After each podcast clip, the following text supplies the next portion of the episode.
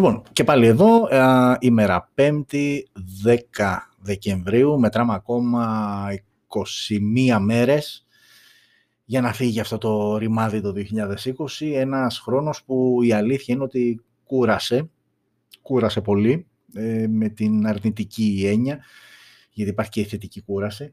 Ε, 21 μέρες ακόμα για να φύγει, να πάει στο καλό ε, και η αλήθεια είναι ότι ορισμένες φορές έτσι όπως το, το σκέφτομαι, διαπιστώνω ότι δεν ξέρω λόγω προφανώς των καταστάσεων όλα αυτά που γίνανε με κορονοϊούς και τα λοιπά πέρασε πολύ γρήγορα.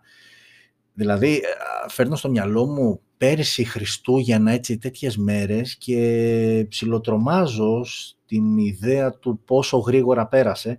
Βέβαια έτσι όπως ήταν αυτός ο χρόνος καλώς έκανε και πέρασε γρήγορα. Ε, αν και πολύ φοβάμαι ότι το 2021 θα έχει εκπληξούλες. Οκ, εδώ θα είμαστε και θα τα πούμε. Σκεφτόμαστε θετικά, δεν μασάμε και συνεχίζουμε. Ε, 13ο λοιπόν επεισόδιο, είχαμε τα θεματάκια μας α, και για αυτή τη βδομάδα. Έτσι λίγο πιο πλούσιο το περιεχόμενο, η αλήθεια είναι από τις προηγούμενες ε, δύο εβδομάδες με τις ε, σημαντικότερες ανακοινώσεις όσον αφορά νέες συσκευές, αυτές που γίνανε σήμερα από την OPPO, Reno 5 5G και Reno 5 Pro 5G.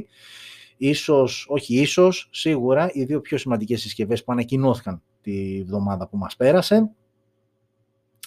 Α, στα λοιπά, οκ, θα τα πούμε και στη συνέχεια, αλλά με μία λέξη ε, φαντάζομαι ότι πολύ θα αναστενάξετε. Η λέξη αυτή είναι courier ή όπως θέλει ο Μπαμπινιώτης ταχυμεταφορές, εταιρείες ταχυμεταφορών. Πολεμένη ιστορία, πραγματικά, πραγματικά απονεμένη ιστορία. Έχουμε ένα-δύο πραγματάκια που θα πούμε στη συνέχεια στο, στο δεύτερο μέρος της εκπομπής, στο κομμάτι των ειδήσεων, αλλά η αλήθεια είναι ότι το σύστημα κράσαρε και για να μην παρεξηγηθώ, το έχω ξαναπεί και το ξαναλέω, προφανώς δεν τα βάζω με τους ανθρώπους που είναι στα αυτοκίνητα, στα μηχανάκια και τρέχουν σαν παλαβή για να παραδώσουν δέματα, φακέλους, οτιδήποτε. Αυτή είναι ο τελευταίος τροχός αμάξης και αυτοί που τον ε, συσσαγωγικά τον πίνουν όλη αυτή την πίεση και το άγχος και το στρες, αλλά μιλάμε για εταιρείες και μιλάμε για εταιρείες που σημαίνει ότι έχουν κάποιους ανθρώπους ε, στα αντίστοιχα τμήματα ε, marketing, ε, logistics, στον τρόπο διαχείρισης τέλος πάντων και οργάνωσης μιας εταιρείας, μιας τέτοιου είδους εταιρείας. και αυτοί είναι υπεύθυνοι, για μένα αυτοί είναι υπεύθυνοι, αυτοί θα έπρεπε να έχουν α, α, προϋπολογίσει αυτό που θα συμβεί.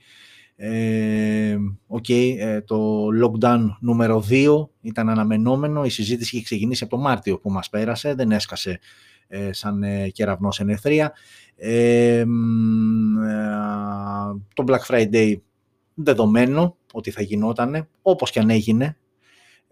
το ότι είμαστε λίγο πριν τα Χριστούγεννα, ok, okay, το lockdown κάπου εκεί θα παίζει χρονικά, δεν θα σου έκανε lockdown το Γενάρη και το Φλεβάρι. Ξαναλέω και πάλι από το Μάρτι είχαν ξεκινήσει συζητήσεις ότι θα ξανά έχουμε lockdown, είναι αναμενόμενο και θα έχουμε και μεγαλύτερη διάρκεια που θα ξεκινήσει από φθινόπωρο. Όλα αυτά λεγόντουσαν από το Μάρτιο και όσοι παρακολουθήσατε και κάποιες εκπομπές που κάναμε τότε, μπορείτε να τις ε, εντοπίσετε και να δείτε ότι αυτά τα πράγματα τα συζητάγαμε από τότε. Άρα που θέλω να καταλήξω λοιπόν ότι όλα αυτά ήταν στο πρόγραμμα, όλα αυτά ερχόντουσαν και εσύ φίλε μου που θεωρείς μάνατζερ και θεωρείς και πληρώνεσαι φαντάζομαι αντίστοιχα για να παίρνεις τέτοιου είδους αποφάσεις, τι έκανες, τίποτα.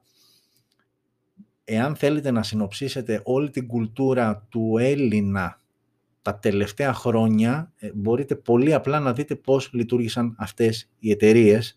Αυτό το «όχι δεν βαριέσαι», το «ok, ας ξαναγίνει lockdown» και βλέπουμε όλος αυτός ο είναι και νωρίς, 9.30 ώρα, αλλά όλος αυτός ο σταρχιδισμός λοιπόν, ε, ο ελληνικός σταρχιδισμός που είναι, αν γινόταν εθνικό σπορ και ήταν και στους Ολυμπιακούς Αγώνες, θα φέρναμε πολύ μετάλλιο πίσω, αλλά ok. Okay. Ε, όλο αυτό λοιπόν αποτυπώνεται στον τρόπο με τον οποίο αντέδρασαν και λειτουργήσαν και λειτουργούν ε, οι εταιρείες courier. Μια κατάσταση ψηλοαναμενόμενη, πολύ αναμενόμενη μάλλον, και την οποία τελικά έρχονται να σου πούν ότι δεν μπορούμε να τη διαχειριστούμε και δεν δεχόμαστε παραγγελίες ή έρχονται παραγγελίες και παραλαμβάνει ο κόσμος όποτε, αν ίσως του χρόνου, το next year δηλαδή πλέον Καλά, δεν συζητώ από παραγγελίες που θα γίνουν από εδώ και στο εξής, αλλά και για πριν 10-15 μέρες παίζει πολύ χοντρά το σενάριο να τις πάρουμε του χρόνου 2021. Ε, όπως και να έχει θα πούμε και περισσότερα στη συνέχεια, απλά έτσι μια παρένθεση γιατί okay, είναι θέμα των ημερών, απασχολεί όλους και φαντάζομαι ότι πολλοί κόσμος δεν έχει παραγγείλει μόνο ένα κινητό, ένα gadget ή οτιδήποτε άλλο, έχει παραγγείλει και πράγματα που για κάποιους μπορεί να είναι πραγματικά ανάγκες, ε, όπως ε, φάρμακα, όπως ήδη πρώτες ανάγκες, δεν έχει σημασία να επεκταθούμε τι ανάγκες έχει ο καθένας, όπως και να έχει όμως, τα παρήγγειλε, για τον χ, ψ λόγο τα βιάζεται και μπαίνει σε όλη αυτή τη διαδικασία να, να ρωτιέται και να περιμένει και να κρέμεται από οθόνες υπολογιστών και κινητών ε, να δει πότε θα γίνει η παραλαβή.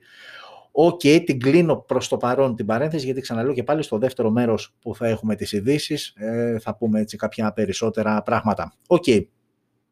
πάμε να ξεκινήσουμε την κανονική ροή. Το πρώτο μέρος του Smartphone News που δεν είναι άλλο από, τις, ε, από την παρουσίαση συσκευών που ανακοινώθηκαν την εβδομάδα που μας πέρασε. Ε, αρκετές οι συσκευούλες που ανακοινώθηκαν με πιο σημαντικές τις δύο τελευταίες προθήκες που έγιναν, ξαναλέω και πάλι σήμερα από την ΟΠΟ και τρέχαμε να προλάβουμε να τα φτιάξουμε για να μπορέσω να τα πούμε, ε, να σας τα πω, να σας τα παρουσιάσω και γιατί όχι να το συζητήσουμε κιόλας. Ok, okay, θα το πάρουμε όμως χρονικά όπως και κάθε φορά. Ε, οπότε πάμε να ξεκινήσουμε με αυτό εδώ. Είναι το Vivo Y52S. Άλλη μια συσκευή από τη Vivo. Έχουμε πει η Vivo ρίχνει με το κιλό συσκευές στην αγορά για όλα τα γούστα. Unlock your style, ε, λέει εδώ πέρα το logo. Ok, okay, εντάξει. Πάμε να δούμε λοιπόν τι σημαίνει ε, το Vivo Y52S. Μιλάμε για μια οθόνη, με, για μια συσκευή μάλλον, με οθόνη 6,58 inches IPS LCD και refresh rate στα 90 Hz. Ε, ανάλυση 1080x2400 Android 10 μέσω του FunTouch 10,5 ε, το λογισμικό που έχει αναπτύξει η Vivo για τις ε, συσκευές της. Ε, από εκεί και πέρα τι έχουμε, έχουμε επεξεργαστεί Dimensity 725G, άρα μιλάμε για 5G συσκευή και πλέον οι περισσότερες συσκευές, το μεγαλύτερο μέρος των συσκευών που ανακοινώνονται είναι πλέον με συνδεσιμότητα 5G και Mali G57MC3 GPU η αντίστοιχη που συνεργάζεται με τον επεξεργαστή. Δύο οι εκδόσεις τις οποίες θα είναι διαθέσιμες στο Y52S ε, και στις δύο ο αποθηκευτικός χώρος είναι δεδομένο στα 128 GB. Αυτό που παίζει είναι η RAM, η βασική έκδοση είναι με 6 GB RAM και η πιο μεγάλη έκδοση είναι με 8 GB RAM, 128 GB ο αποθηκευτικός χώρος σε κάθε περίπτωση. Ε, δεν παίρνει κάρτα μνήμης, δεν υπάρχει αυτή η δυνατότητα, dual SIM, αλλά μέχρι εκεί δεν έχει τη δυνατότητα να αυξήσουμε τον αποθηκευτικό χώρο πέραν των 128 GB. Πάμε τώρα στο πίσω μέρος, έτσι μεγάλο module για αισθητήρες, πολλές τρυπούλες, αλλά δύο είναι τελικά οι αισθητήρες, 48 MP έτσι ο μεγάλος πάνω πάνω wide και άλλος ένας 2 MP για αποτύπωση βάθους και το LED flash κάτω και αριστερά όπως βλέπετε ε, δίπλα στην, ε, στον αισθητήρα για την αποτύπωση βάθους. Βίντεο, λήψη βίντεο 4K στα 30 fps και 1080p στα 30, ενώ μπροστά selfie κάμερα στα 8 MP με HDR και δυνατότητα λήψης βίντεο 1080 στα 30 fps. Μόνο ηχείο θύρα για ακουστικά, τι άλλο έχουμε, ε, δεν έχουμε ραδιόφωνο, δεν έχουμε NFC, δεν υπάρχουν τέτοια πραγματάκια. Έχουμε USB Type-C στο κάτω μέρος και έχουμε και μία μπαταρία χωρητικότητας 5.000 mAh και γρήγορη φόρτιση στα 18W. Αυτά είναι τα χαρακτηριστικά για το Y52S και η τιμή του ε, για την βασική έκδοση 628 στα 200 ευρώ, ενώ ξαναθυμίζω και πάλι υπάρχει επιπλέον μια έκδοση με περισσότερα απλά RAM, 8 GB RAM, πάλι 128, δεν έχει ανακοινωθεί εκεί η τιμή, ε, φαντάζομαι να έχουν κανένα 40 διαφορά, δεν πιστεύω ότι θα είναι κάτι παραπάνω, στα 200 όμως ευρώ η έκδοση 628. Ok, okay, ε, δεν είναι κάτι τρομερό, είναι mid-range συσκευή, λίγα πράγματα από αισθητήρες κτλ. Ok, okay, αυτό είναι το Vivo Y52S. Ε, και συνεχίζουμε με την επόμενη συσκευή, η οποία έχει ένα μεγαλύτερο στο πούμε ενδιαφέρον. Είμαστε εδώ. Okay, ε, με το που σκάει η οθόνη, ε, φαντάζομαι και στην ανάρτηση που κάναμε στα social media, το σχολιάσαμε, ότι κάτι σου φέρνει, κάτι γνώριμο σου φέρνει στο μάτι ε, και δεν είναι άλλο από την ε, σειρά ε, Mate ε, και 30 και 40 που έχουν αυτό το στρογγυλό πίσω της Huawei.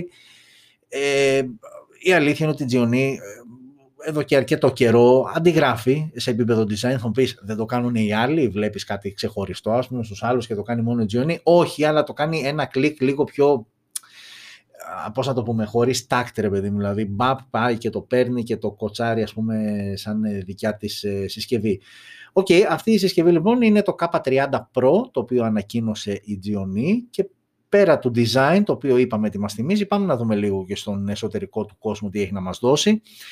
Έχουμε καταρχάς ε, γυαλί μπροστά, ok, πλαστικά όλα τα υπόλοιπα, δηλαδή και το back panel και το α, πλαίσιο γύρω-γύρω.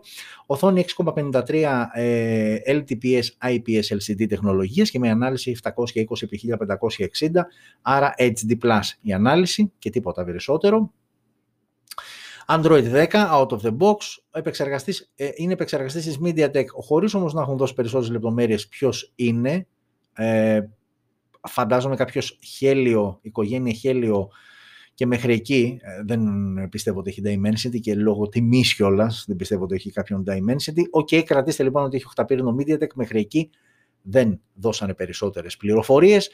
Ε, σε επίπεδο εκδόσεων, OK, okay, εδώ έχουμε αρκετές επιλογές. Είναι η βασική έκδοση 628, πάμε μετά στα 828 και πάμε και στα 8256.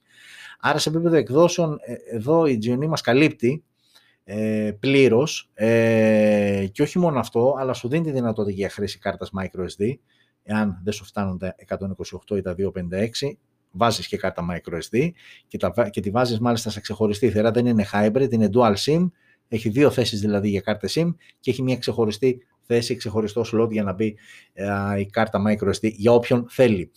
Πάμε τώρα στο πίσω μέρος. Εντάξει, OK, okay, είπαμε, θυμίζει σε επίπεδο design λίγο Huawei Mate, αλλά τεχνολογικά απέχει πολλά ε, χιλιόμετρα. Τρεις οι αισθητήρες, 16 MP wide ο βασικός αισθητήρας, ένας δεύτερος αισθητήρας 5 MP ultra wide και ένας τρίτος αισθητήρας 2 MP για αποτύπωση βάθους. Δυνατότητα λήψης βίντεο 1080 στα 30 fps, ok, τίποτα τρομερό, όπως και μπροστά τίποτα τρομερό, 8 MP ο αισθητήρας της selfie κάμερας ε, και 1080 στα 30 fps ε, λήψη βίντεο με την μπροστινή κάμερα.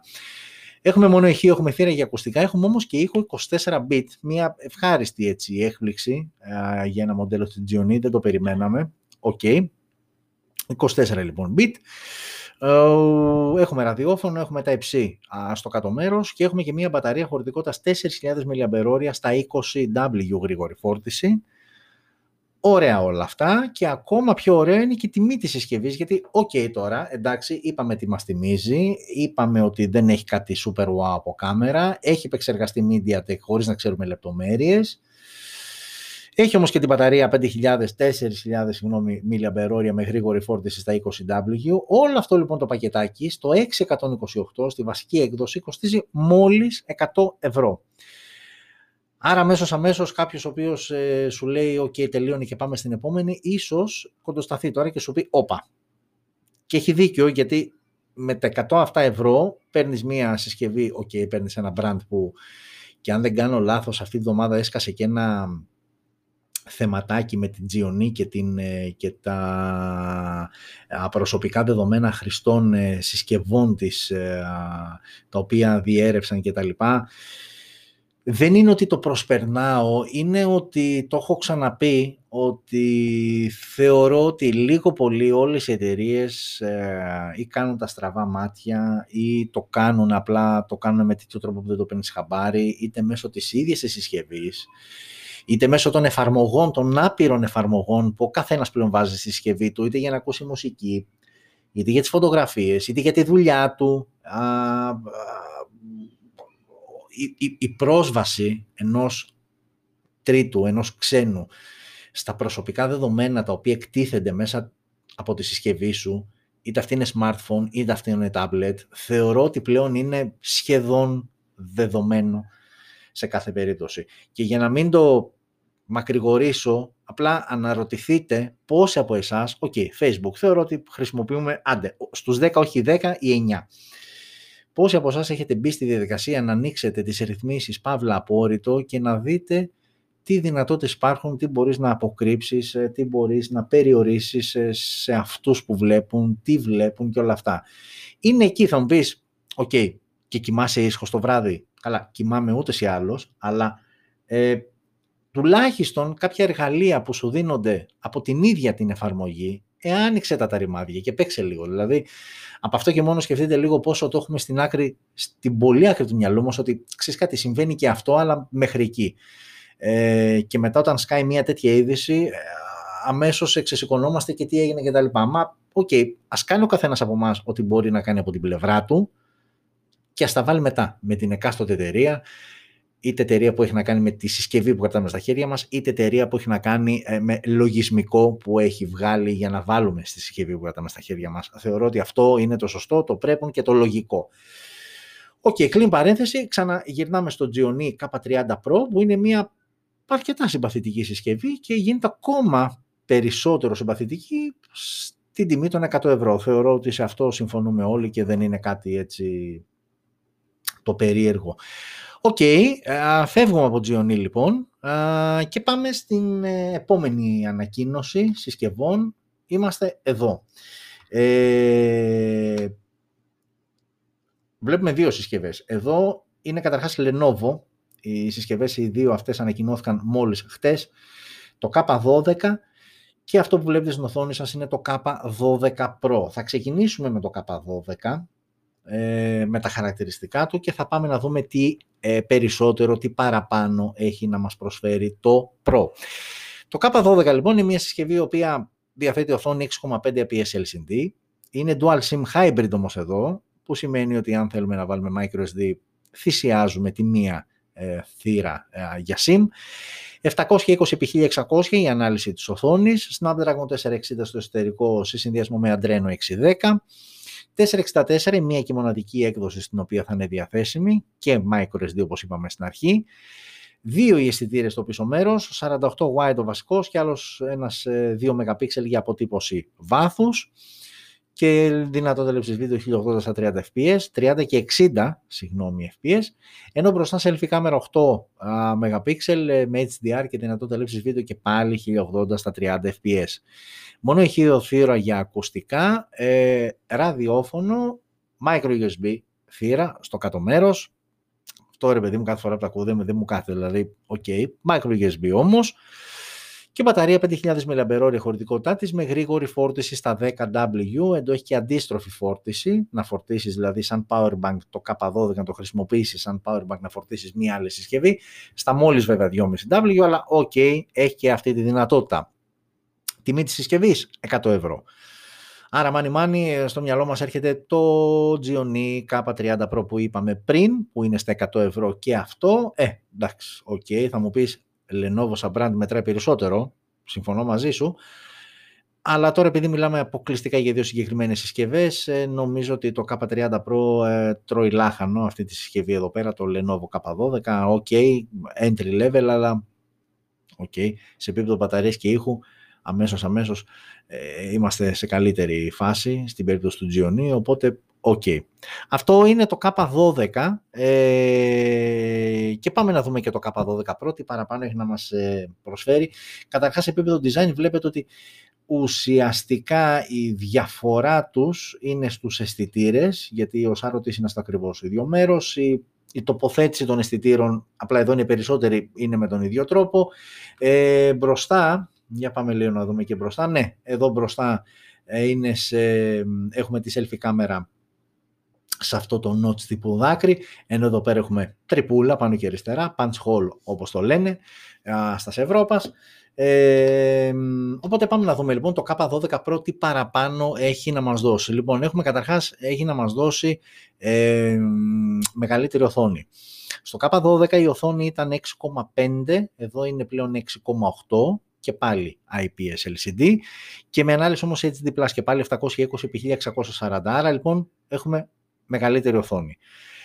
Φεύγουμε, πάμε σε επεξεργαστή. Και εδώ Snapdragon, απλά εδώ έχουμε πλέον 662, ελαφρώς καλύτερο από τον 460 που είχε το K12. GPU όμως και πάλι Adreno 610, δεν έχουμε διαφορά. Εδώ δύο εκδόσεις, 464 όπως και το K12, εδώ όμως υπάρχει και μια μεγαλύτερη έκδοση 428. Άρα ε, ουσιαστικά έχει να κάνει καθαρά με τον αποθηκευτικό χώρο. Στην κάμερα τώρα είναι η δεύτερη ουσιαστικά μεγάλη διαφορά. Η πρώτη είπαμε στην οθόνη που έχει μεγαλύτερη. Στην κάμερα, στο πίσω μέρος έχουμε βασικό αισθητήρα πλέον 64 MP wide και όχι 48 που είχε το K12 και έχουμε και έναν έξτρα αισθητήρα 2 MP macro και εξακολουθεί να έχει και τον 2 MP depth ε, και με δυνατότητα λήψης βίντεο 1080 στα 30 και 60 δεν αλλάζει κάτι. Ε, ο αισθητήρας μπροστά και αυτός βελτιωμένος. Στο K12 ήταν 8 MP, εδώ είναι στα 16 MP με τις ίδιες δυνατότητες. Τα C στο κάτω μέρος και όχι micro USB που έχει το K12 και μπαταρία 6.000 mAh με γρήγορη φόρτιση όμως στα 20W. Αυτό είναι το K12 και με τιμή η διαφορά τους μόλις στα 130 ευρώ. Όχι 130, κοστίζει 130 ευρώ, άρα η διαφορά τους στα 30 ευρώ. Άρα λοιπόν συνοψίζουμε το Lenovo K12 Pro σε σχέση με το K12 το απλό, έχει μεγαλύτερη οθόνη, έχει ελαφρώς καλύτερο επεξεργαστή, έχει επιπλέον αισθητήρα ε, μάκρο ε, και καλύτερο βασικό αισθητήρα, 64 εδώ white, 48 στο απλό K12 και μεγαλύτερη μπαταρία 6.000 mAh με πιο γρήγορη φόρτιση 20W ενώ θυμίζω το K12 έχει 5.000 mAh μπαταρία με 10.000 με 10W γρήγορη φόρτιση. Και μην το ξεχάσω βασικό Type-C στο κάτω μέρος εδώ ενώ το K12 έχει micro USB. Η διαφορά τους στη βασική έκδοση 464 και στα δύο, το MEN uh, Lenovo K12 στα 100 ευρώ, το K12 Pro, που είναι και αυτό που βλέπετε εδώ στις οθόνες σας, στα 130. Ok, okay, entry level ξεκάθαρα συσκευές, εντάξει το K12 πάμε το προσπερνάμε, δεν υπάρχει λόγος. Ε, στα 130 όμως ευρώ αυτό το K12 Pro, ok, okay, είναι μια συμπαθητική α, συσκευή και μέχρι εκεί δεν είναι κάτι το ιδιαίτερο, δεν είναι κάτι το τρομερό. Και πάμε στην ουσία αυτής της εβδομάδας, που η ουσία αυτής της εβδομάδας γράφτηκε μόλις σήμερα και είναι αυτή που βλέπετε στις οθόνες σας. Δεν είναι δύο ίδιες συσκευές, είναι δύο διαφορετικές συσκευές. Είναι η συσκευή, είναι Oppo Reno 5 σειρά που ανακοινώθηκε σήμερα και όπως βλέπετε στα, στα αριστερά σας μάλλον είναι με τη flat οθόνη γιατί πίσω δεν έχουν κάποια διαφορά, η ουσιαστικά εξωτερική τους διαφορά είναι στην οθόνη. Αριστερά λοιπόν όπως βλέπετε το κιανό, αν μπορούμε να το πούμε έτσι αυτό το χρώμα, είναι το Oppo Reno 5 5G και στα δεξιά σας είναι το Oppo Reno 5 Pro 5G. Άρα αριστερά το Reno 5, η απλή έκδοση και το Reno 5 Pro στα δεξιά σας. Ε, αμέσως, αμέσως, ok, εντοπίζουμε σχεδιαστικά τουλάχιστον τη διαφορά στην οθόνη ε, εντελώς flat στην περίπτωση του Reno 5, ενώ στην προέκδοση είναι κουρμπαριστή ε, και έτσι δίνει λίγο πιο premium αίσθηση.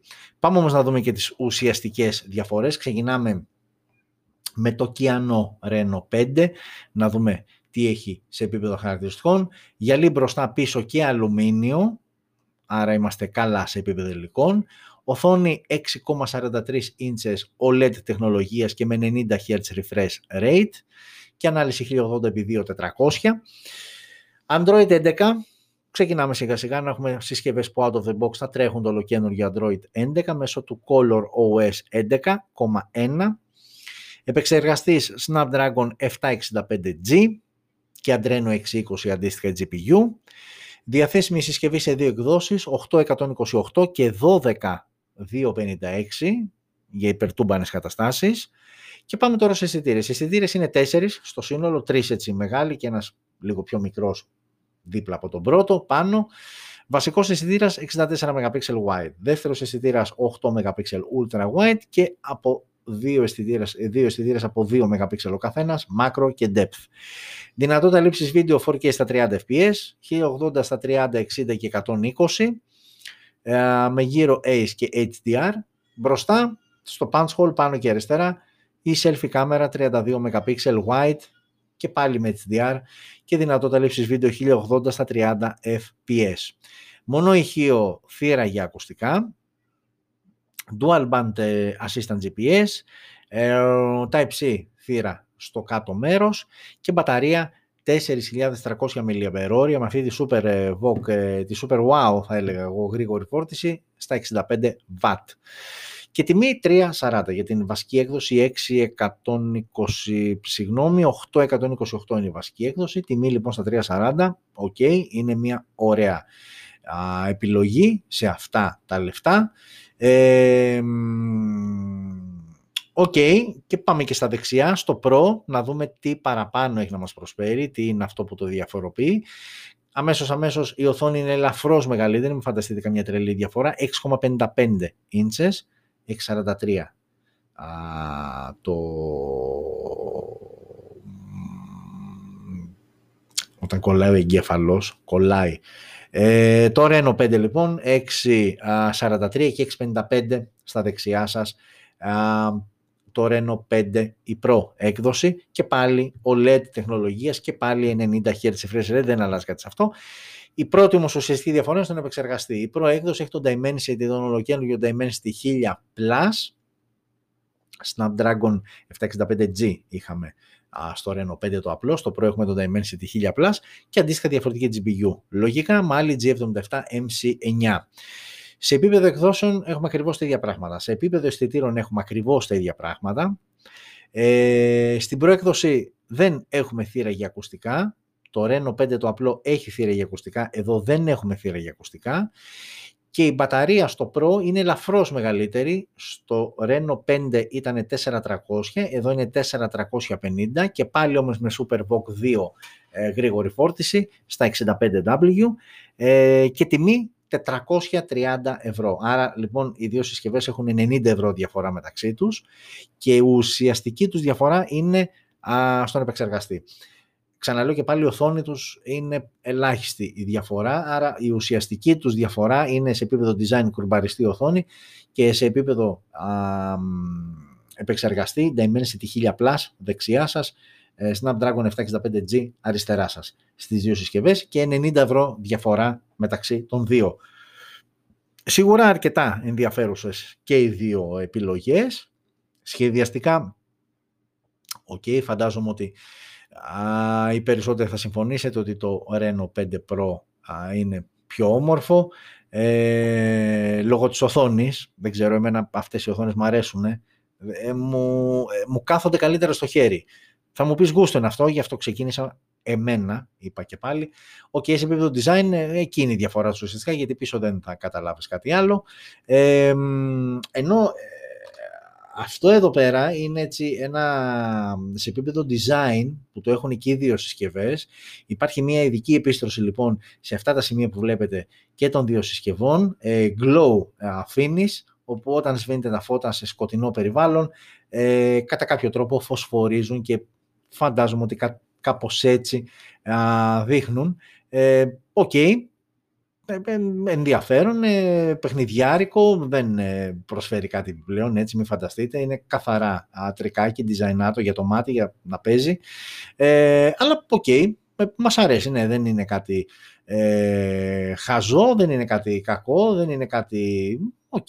Είναι μια έξυπνη έτσι πινελιά, ας το πούμε έτσι, που έκανε η όπως στην Reno 5 Pro Reno 5 και Reno 5 Pro σειρά, η οποία ολοκληρώνεται και με την ε, κορυφαία έκδοση Reno 5 Pro Plus, η οποία θα ανακοινωθεί 24 Δεκεμβρίου, αν δεν κάνω λάθος, και εδώ θα είμαστε σε επόμενη εκπομπή για να τη συζητήσουμε για την ε, υπερτούμπανη τρίτη συσκευή της σειράς. Τις δύο τις είδαμε σήμερα.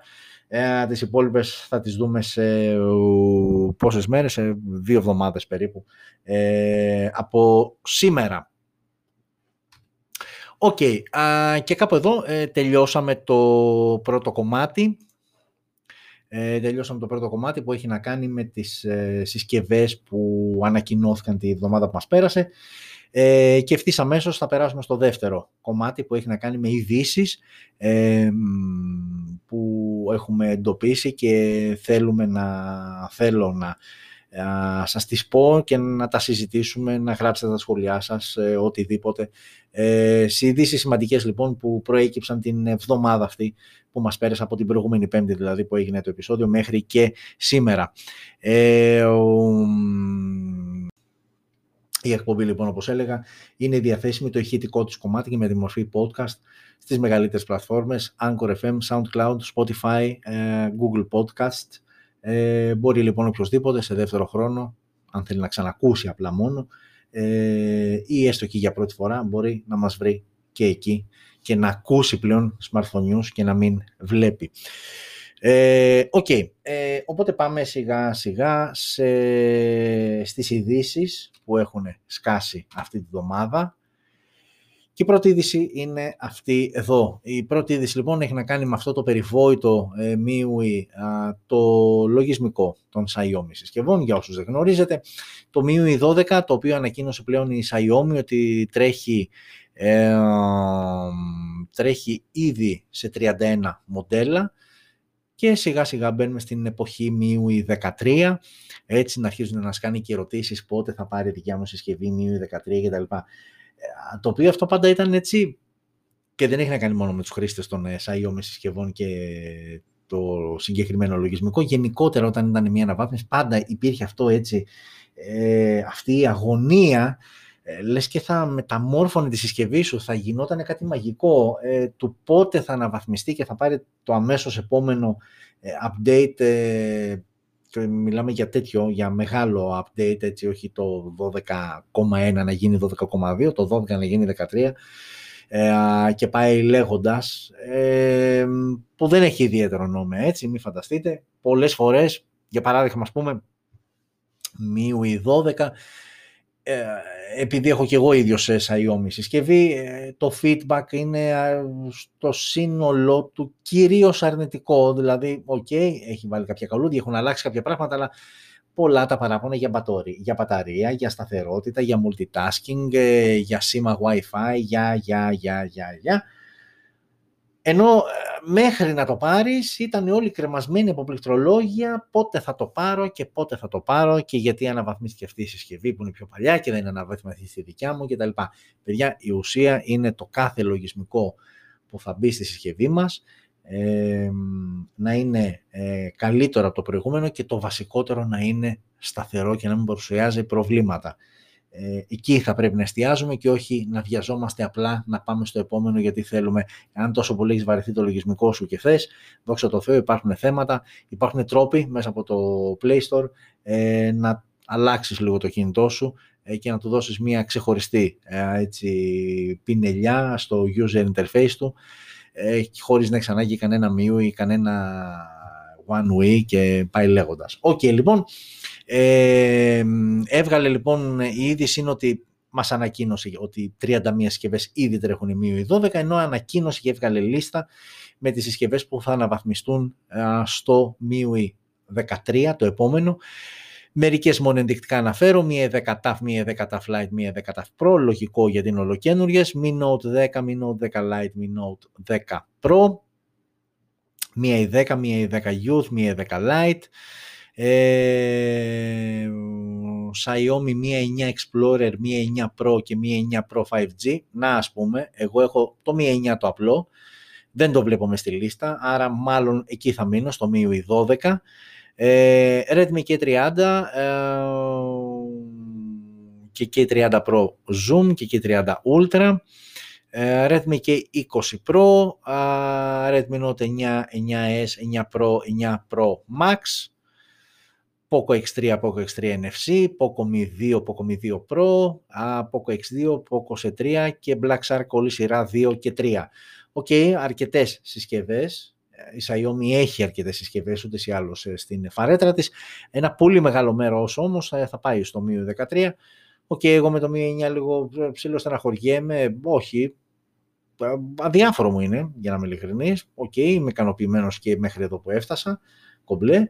Ε, οπότε αυτά τα νέα όσο αφορά τις ε, Xiaomi συσκευές που θα αναβαθμιστούν σε MIUI 13.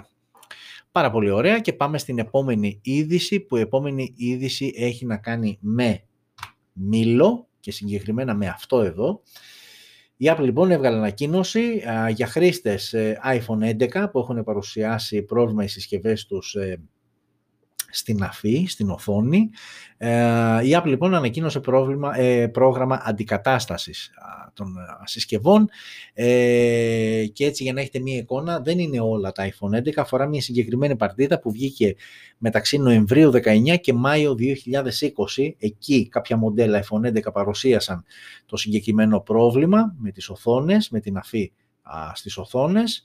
Ε, οπότε τώρα τα δικά μας, τα της Ελλάδας. Οι τρόποι είναι τρεις. Ε, για Ελλάδα ξαναλέω και πάλι. Όσοι έχετε λοιπόν iPhone 11 και έχετε το συγκεκριμένο πρόβλημα και για να διαπιστώσετε αν η συσκευή σας είναι μέσα σε αυτό το, α, σε αυτό το χρονικό διάστημα, το email σας το βάζετε στη σελίδα της Apple α, και σας βγάζει μήνυμα ότι ναι, δικαιούται αντικατάσταση ή όχι. Μιλάτε λοιπόν ή με τον πάροχο κινητή σας, Cosmote, Vodafone, Wind κτλ.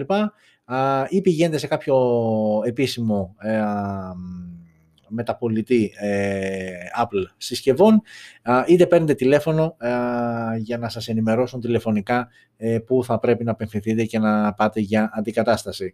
Η Apple ενημερώνει ότι είναι συγκεκριμένες, περιορισμένα μάλλον τα τεμάχια για αντικατάσταση, οπότε καλό είναι πριν τρέξετε βάλτε καταρχάς το email της συσκευής σας στο site της Apple για να δείτε αν όντως δικαιούστε την κατάσταση και κατά δεύτερον αν έχετε και το πρόβλημα, έτσι, δηλαδή κάποιος ο οποίος οι συσκευές οι προβληματικές εντοπίστηκαν σε αυτό το διάστημα, δεν είπαμε ότι είναι όλες. Άρα, αν κάποιος δεν έχει πρόβλημα αφής, δεν υπάρχει λόγος να τρέξει και να τσιμπήσει μια αντικατάσταση από μια συσκευή που θα λείψει από κάποιον άλλον που όντως έχει το θέμα. Οκ, Αυτά από την Apple. Ε, και επιστρέφουμε στα, στα ωραία, αυτά που είπαμε στην αρχή της εκπομπής. Το eJumbo είναι ένα από, τις, ε, από τα ηλεκτρονικά καταστήματα που βάρεσε κόκκινο. Ε, νομίζω κάπου εκεί τέλη Νοέμβρη ε, βάρεσε το πρώτο ε, blackout. Ε, πανήλθε για ένα, δύο, 24 ώρα, δεν νομίζω παραπάνω. Ε, και ξανά έχει βγάλει τώρα αυτό το μήνυμα, το η αγάπη σας μας έβγαλε νοκάουτ και ε, όλα αυτά. Ε, και δεν ξέρω κατά πόσο θα ανοίξει πριν τα Χριστούγεννα, δηλαδή φαντάζομαι ότι έχει μαζευτεί τρελό στόκ.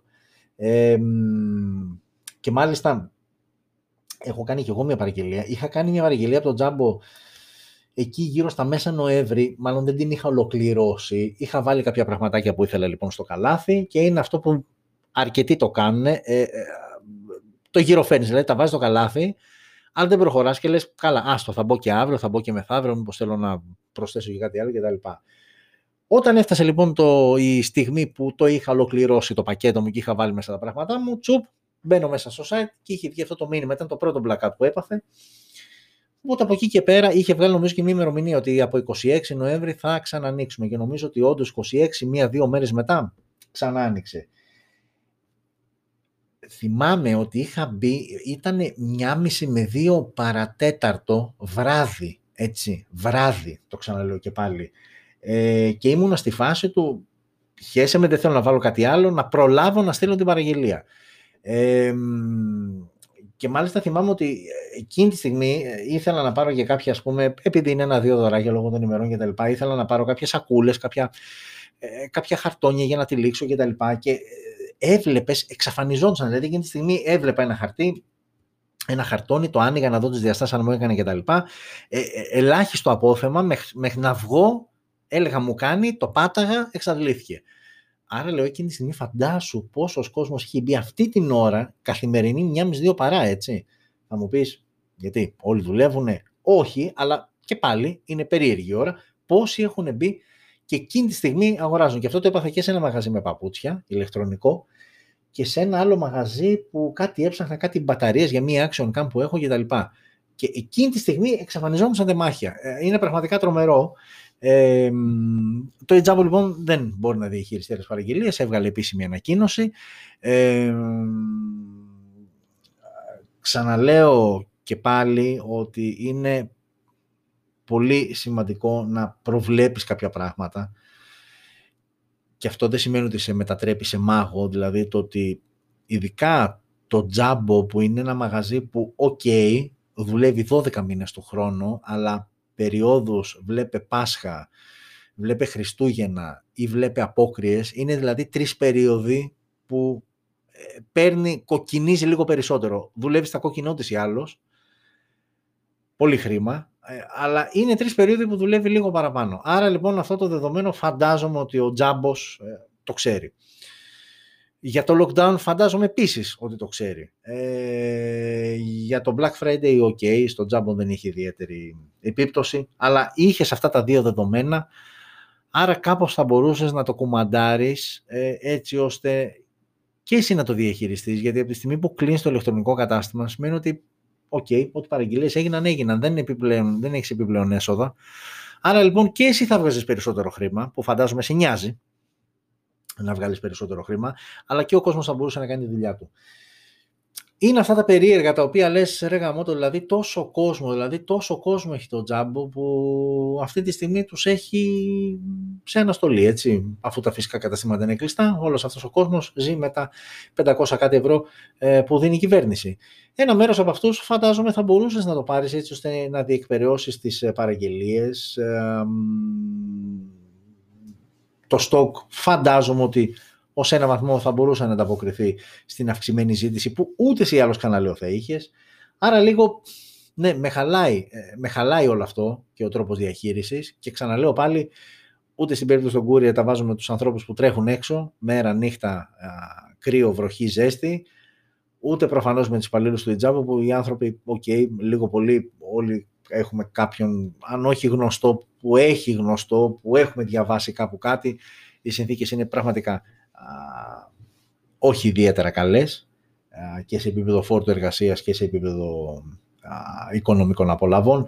Αλλά ρε γαμώτο, ε, εδώ είναι που θες λίγο περισσότερο επαγγελματισμό, δηλαδή το βλέπεις να έρχεται, κάνε κάτι, δεν είναι κακό, σέβεσαι, δεν θα πω τους ανθρώπους που δουλεύουν για σένα, σέβεσαι τους πελάτες όμως, που ξέρεις ότι θα τρέξουν και θα ψωνίσουν από σένα και θα γεμίσει η τσέπη σου ακόμα περισσότερο. Κάνε κάτι και εσύ για αυτούς. Δεν είναι κακό.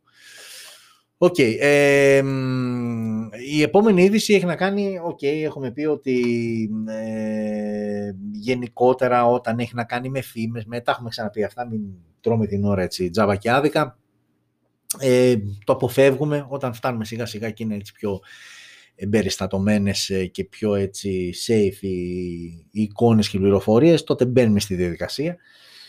Ε, η σειρά S21 Galaxy S21 από τη Samsung θα ανακοινωθεί αν δεν έχει αλλάξει κάτι μέχρι στιγμής, που δεν νομίζω να έχει αλλάξει από αυτά που έχω διαβάσει, στις 14 Γενάρη, άρα πλησιάζουμε, είμαστε σχεδόν ένα μήνα πριν. Κυκλοφόρησαν λοιπόν οι πρώτες επίσημες ε, φωτογραφίες ε, που δείχνουν τη συσκευή. Ok, okay, όχι κάτι διαφορετικό από αυτά που έχουμε δει μέχρι στιγμής, απλά έτσι είναι λίγο πιο official το όλο σκηνικό, όπως θα δούμε και τα πρώτα official, και αυτά είναι κυριολεκτικά official ε, teaser videos που διέρευσαν από το τμήμα marketing της Samsung, όχι κάτι τυχαίο και κάτι που έφτιαξε κάποιος ας πούμε designer και τα λοιπά και θα τα δούμε στη συνέχεια. Πάμε να δούμε λίγο φωτογραφίες. Ε, Ultra, ε, S21 Ultra είναι αυτό, το, το φορτωμένο, το τούμπανο της σειράς. Εδώ είναι το S21 το Plus και εδώ είναι το S21 Βλέπετε η λογική τους έτσι στο πίσω μέρος είναι σχεδόν ίδια, απλά εδώ πέρα έχουμε και περισσότερους αισθητήρες στην περίπτωση του Ultra 5G. Όσο αφορά τις, ε, τις πληροφορίες που υπάρχουν για τα χαρακτηριστικά, ε, να, να, να, ξεκινήσουμε με το Ultra, είναι και αυτό που βλέπετε τώρα στην οθόνη σας. Ε, θα έχει, ο έξτρα αισθητήρα θα είναι ένας καινούργιας τεχνολογίας ISOCELL Vision 3D TOF θα έχει βασικό αισθητήρα 108 MP, ε, θα έχει ένα δεύτερο αισθητήρα 12 MP ultra wide και έναν 10 MP zoom αισθητήρα ενώ θα υπάρχει και περισκοπικός με 10 επί optical zoom και ένας ε, δεύτερος αισθητήρα με 3 επί optical zoom. Ενώ η selfie κάμερα μπροστά θα είναι στα 40 MP ε, η οθόνη οι πληροφορίες θέλουν να είναι 6,8 inches και θα είναι και κουρμπαριστή. Οκ, αναμενόμενο με 120 Hz refresh rate. Ε, το S21 το Ultra θα φοράει Exynos 2100 επεξεργαστή θα κυκλοφορήσει και η έκδοση όπως πάντα ε, με Snapdragon και θα θέλαμε Snapdragon αλλά αφορά μόνο την αγορά της Κορέας στον υπόλοιπο κόσμο, στον υπόλοιπο κόσμο ε, θα κυκλοφορήσει με τον Exynos 2100 Ok, okay, για 5G συνδεσιμότητα δεν το συζητάω, είναι αναμενόμενη, ενώ θα είναι διαθέσιμο στη βασική έκδοση 12128, ενώ θα υπάρχει και η υπερτούμπανη έκδοση, δηλαδή S21 Ultra, που είναι τούμπαν από μόνη της συσκευή, και θα έχει την υπερτούμπανη έκδοση με 16 GB RAM και 512 GB αποθηκευτικό χώρο. Ε, 1,5 χιλιάρικο και βάλε, δεν την έχω για πιο κάτω. Ε, το S21 Plus τώρα, αυτά για το S21 Ultra. Το S21 Plus είναι αυτό που βλέπετε τώρα στην οθόνη σας. Ε, εδώ θα έχουμε πάλι 12 Ultra Wide, 64 με 3 επί Hybrid Zoom. Ε, εδώ η οθόνη θα είναι ελαφρώς μικρότερη, 6,8 στο Ultra, εδώ θα είναι 6,7 και πάλι AMOLED και πάλι με 120 Hz refresh ε, rate. Ε, η μπαταρία θα είναι μεταξύ 4500 και 4800 και με 25W γρήγορη φόρτιση, αντίστοιχα και για το Ultra που δεν το είπαμε πριν. Και εδώ Exynos 2100 ε, και αντίστοιχα Snapdragon για την ε, αγορά της Κορέας. Δεν το αναφέρουμε καν, κρατάμε το Exynos 2100 γιατί με αυτό θα έρθει και στην Ελλάδα, όπως και να έχει. Ε, ενώ το S21, το, ο φτωχός, συσσαγωγικά ο φτωχός συγγενής της ε, σειράς, θα είναι και η συσκευή με τις περισσότερες χρωματικές επιλογές. Νομίζω θα έχει μία, δύο, τρεις, τέσσερις. Είναι αυτό το rose που βλέπετε, gold rose. Ε, θα έχει μία γαλάζια απόχρωση, ένα ε, blue green ε, και ένα green και ένα, και ένα grey, όχι εντελώς μαύρο. με βασική έκδοση να έρχεται στα 8 GB RAM. εδώ και πάλι η οθόνη θα είναι 120 Hz το refresh rate. και κάτι άλλο, όχι, αυτά όσο αφορά την Galaxy S21 σειρά. Ε, ενώ τώρα ε, θα δείτε... Α, ε, επίσης κάτι άλλο βασικό και το είχα πει ρε γάμο το λέω, να μην το είχα πει, να μην το είχα πει. Ε, θυμάστε το σκηνικό όταν η Apple έκανε το event για να ανακοινώσει την iPhone 12 σειρά και όλοι στάθηκαν στο γεγονός ότι οι συσκευές έρχονται χωρίς φορτιστή. Πολύ ωραία. Πληροφορίες τώρα θέλουν να λένε ότι α, και η σειρά Galaxy S21 θα έρθει χωρίς φορτιστή και χωρίς ακουστικά. Ε, και κάποιος θα γυρίσει και θα σου πει πολύ απλά ότι γιατί ρε φίλε, ειδικά τα ακουστικά τα έχεις δεδομένα, οι περισσότερες συσκευές μιλάμε όμως για αυτής της κατηγορίας τις συσκευές που έχει μπει το χέρι βαθιά. Και αν θυμάστε, δεν θυμάμαι νούμερο επεισοδίου, το είχα πει όμως ξεκάθαρα ότι εύχομαι ε, να μην ε, αντιγράψουν την Apple ε, και άλλες εταιρείες και μάλιστα Samsung και Xiaomi, Xiaomi συγγνώμη, ήταν, μία, δύο, ήταν δύο από τις πρώτες εταιρείες που τρόλαραν την Apple. Δηλαδή, είναι αυτά τα ωραία που συμβαίνουν. Την τρόλαραν, γιατί την επόμενη μέρα ανακοίνωσε μία συσκευή Samsung, δεν θυμάμαι πια. Νομίζω ότι σειρά Α. Δεν θυμάμαι πια και δεν έχει σημασία. Και πετάει από κάτω και η συσκευή έρχεται με φορτιστή. Τρόλαρε ξεκάθαρα την Apple.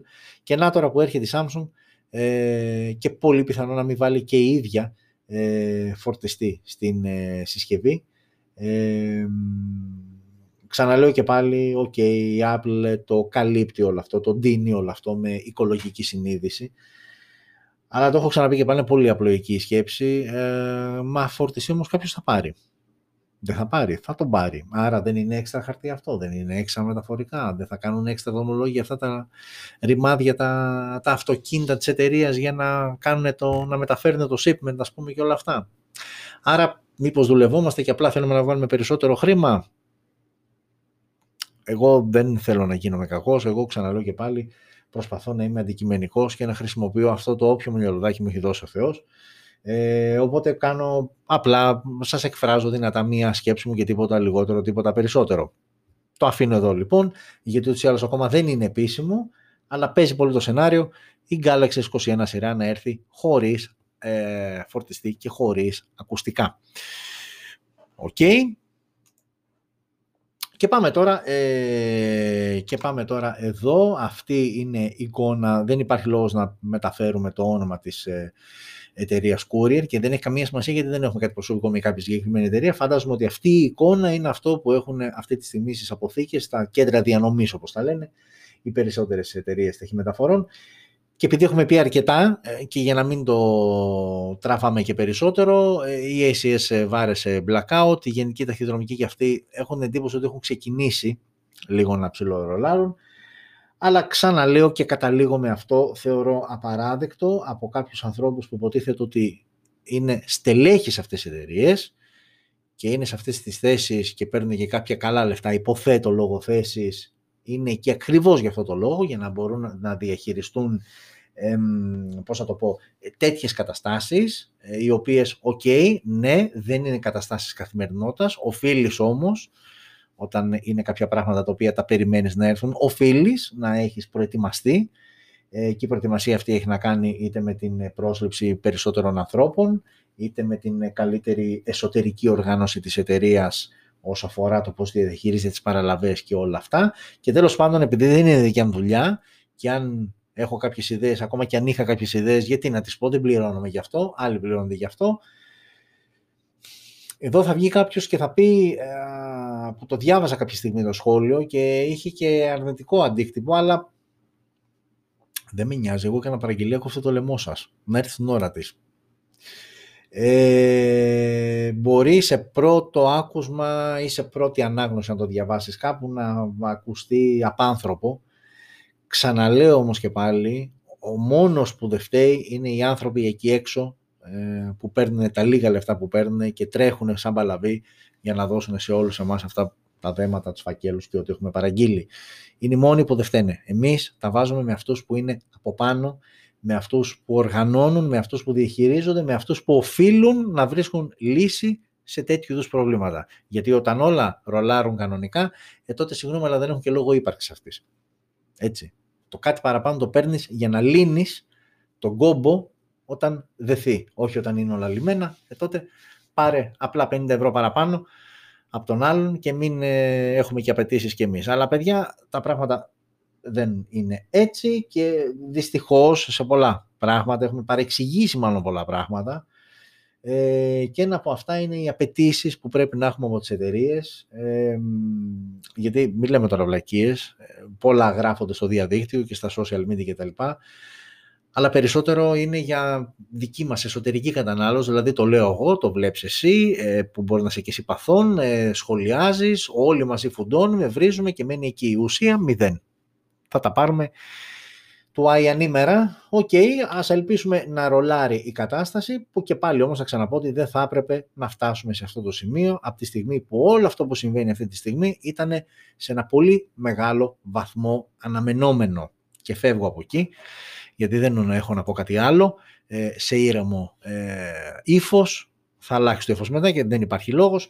Ε, και πάμε εδώ, πριν είπαμε για το MIUI 12 της ε, Xiaomi, εδώ και μάλιστα ανάρτησα χθες και μία λίστα με τις συσκευές, τις Galaxy συσκευές που θα ανανεωθούν, θα αναβαθμιστούν μάλλον, θα πάρουν το update για το Android 11 μέσω του One UI 3 ε, η λίστα αυτή που ανέβηκε χθες από το smartphone αφορά συσκευές για την Ευρώπη, έτσι. Άρα σημαίνει ότι δεν είναι γενικές ημερομηνίες, είναι ημερομηνίες πολύ κοντά σε αυτό που θα συμβεί και στη δικιά μας συσκευή, αν είναι μέσα σε αυτή τη λίστα. Ok, okay, μην επεκταθώ περισσότερο, ανέβασα χθες την λίστα, όποιος θέλει μπορεί να μπει στα social media, ε, Facebook και Instagram την ανέβασα, μπορεί να δει τη χθεσινή ανάρτηση και να δει όλες τις Galaxy συσκευές. Και εκτός από smartphones έχει και tablets ε, που θα αναβαθμιστούν σε Android 11 και πότε θα γίνει αυτό. Ε, αρκετό πράγμα πάντως, έτσι, σε μία ανάγνωση εγώ που έριξα χθες, ε, αρκετό πράγμα από την ε, Samsung. Ε, και αφήσαμε πρώτο τελευταίο, ok, ε, να σας πάω κατευθείαν, μιλήσαμε πριν, όπα, εδώ. Μιλήσαμε πριν για Galaxy S21 σειρά. Πάμε να δούμε και αυτό που σας ανέφερα πριν, ε, τα τρία ε, official video teasers που κυκλοφόρησαν από το τμήμα marketing της Samsung από μέσα. Τώρα κατά λάθος, ψιλοεπίτηδες. Ok, okay. λίγο πολύ πάντα αυτό συμβαίνει. Ε, πάμε λοιπόν ε, να δούμε ε, αυτά τα τρία videos που παρουσιάζουν εν τάχει α, τις ε, τρεις ε, αυτές α, συσκευές. Και είμαστε, και είμαστε εδώ. Ε, δεν θυμάμαι τη σειρά με την οποία είναι οι συσκευές. Βλέπω ροζουλή. Τι είναι το S21 αυτό, το απλό. Για να δούμε. Ε, δεν είναι ιδιαίτερα καλής ανάλυσης. Αυτή είναι η ανάλυση των ε, βίντεος, ε, όπως ανέβηκαν. Ε, δεν μπόρεσα να κάνω κάτι άλλο. Ok, okay, λογική της, ε, της τοποθέτησης των αισθητήρων την έχουμε καταλάβει. Α, αυτό ήταν το S21 Plus που είδαμε μόλις τώρα. Ακολουθεί ένα επόμενο που είναι, ποιο είναι αυτό. Από τους αισθητήρες θα καταλάβουμε. Α, αυτό πρέπει να είναι λογικά το S21 το απλό.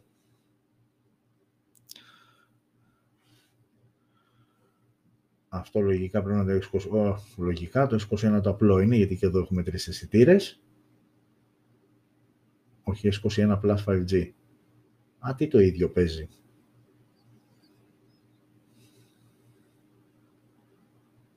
Ναι.